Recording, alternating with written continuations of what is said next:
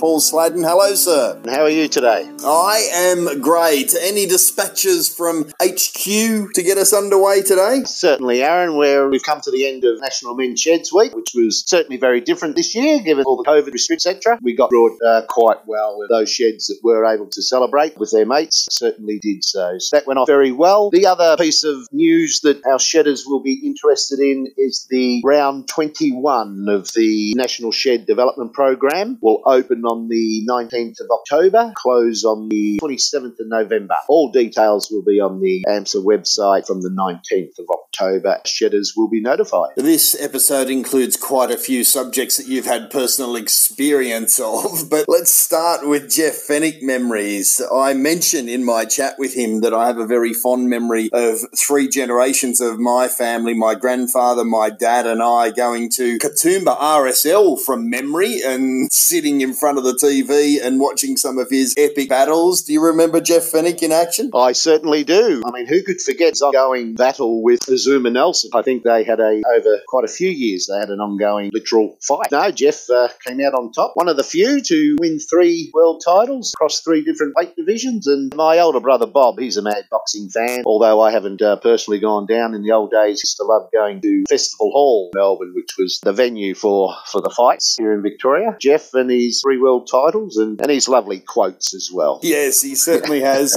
entered into the vernacular. It was interesting when I mentioned to you the subjects that we were going to be tackling in this episode, how close to home a few of them are for you. Well, the first one, the idea between normal, healthy levels of sadness or grief, and then where that crosses into the line of, I'm hesitant to use the word depression, but something that is unhealthy mentally. And I know you've spoken regarding the loss of your beautiful wife about how you had to monitor that line pretty closely for a while, didn't you? Well, it's an ongoing battle, Aaron. It's I'm still monitoring it. Yeah, look, obviously a significant event like that really takes the stuffing out of you, but being aware of it, monitoring it. Look, recently I went through a bout of, I would say, a sad couple of weeks. I wouldn't say a depressing couple of weeks, but you know, just with COVID and everything else that's going on at the moment, it can build up. But if you are aware of it, talk to your GP. I've got a great relationship with my local GP. I'm not ashamed to say that I'm on medication and have been since about a month after my, my wife passed. I thought this is nonsense. I can't do it on my own. So in addition to counselling, I, I have, it's not so regular now, but I still have three monthly checkups with a grief counsellor. But I am on medication. I'm on, it's, it's an anti-anxiety tablet that I take one a day. So that certainly you know, takes the edge off. It's not a cure. I won't be on it forever, but it does just help me focus, try and maintain some equilibrium between what is a, a crap day and uh, other days where it, it, can get a bit more overpowering. You don't have to have a sad event in order to have a crappy day. As I say, COVID is a global sad event that gets you down from time to time. I was just looking on social media five minutes ago and somebody was saying they were having a day where they're struggling to get off the canvas, you know, find something to look forward to. So that's one version of it. The second version of it is when you do have a really sad or bad event,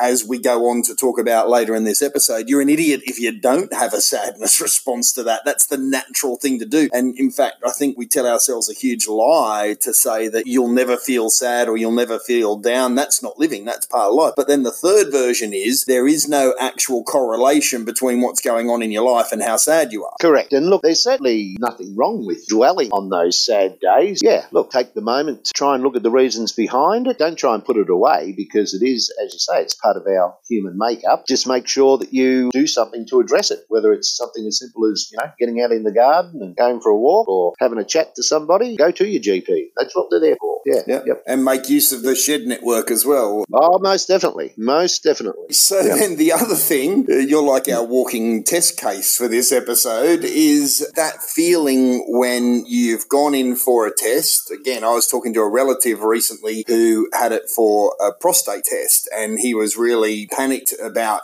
what it was going to mean and he was running all the horror scenarios and blah, blah, blah. Again, it's natural to have anxiety around a potentially bad result, uh, but also it's something that you've got to manage because we'll all deal with it at some Sorry, Aaron, I, I thought you were going to ask me about my three world championships, but, but I digress. I digress. There's a court suppression on your ongoing fight with the Ghanaian from up the road. Yes, uh, I've uh, recently had that, that experience where I had to go into hospital and have a piece of my bowel removed. That was sent away for analysis. And at the same time, just to really top things off, I had a colonoscopy. So here I am waiting for the results of the colonoscopy and the assessment of the bit of bowel that they took out of me. And so I had to wait until those results come back. And that was fairly uh, tense. But thankfully, all is okay. So no polyps, no tumours, no cancer. That was very, very relieving. But as you say, that period of time, had that test and waiting for the results, can be quite distressing. But look, the doctors, again, they were very good in terms of explaining the consequences. You know, if it's this, this is what we can do. If it's that, this is what we can do. Um, so weighing up all those options, not trying to second guess what's going to happen. Don't think about the worst, uh,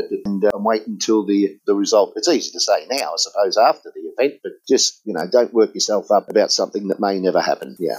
And I don't know whether you do have any experience of this. Have you ever been to Katherine or the Northern Territory more generally? Oh, I've certainly been to the Northern Territory. I've certainly done uh, Darwin, the Litchfield National Park. Oh, how good is Litchfield? Oh, Litchfield's just magnificent, magnificent. But unfortunately, no, didn't get down to Katherine. So I haven't been to the Katherine shed, but I've certainly had kangaroo. In fact, I had a kangaroo not long ago. Nice piece of brew, little stir fry I did. It wasn't tail, though, I assume. No, no, no. But in the early days, I, I can tell you that we used to di- have kangaroo tail soup. I'm, I'm one of ten kids. We had to uh, eat what we were given. So the kangaroo kangaroo tail soup was very nice. Thank you, Aaron. And now it's considered a prime meat. Unbelievable the prices of it. It's ridiculous. Isn't it expensive? You know, Yeah. yeah. It's like seven dollars to buy a rabbit for heaven's sake. I mean, there's no way knowing you do that nowadays. That, re- that reminds me, we've got pet rabbits, Oh, whoops.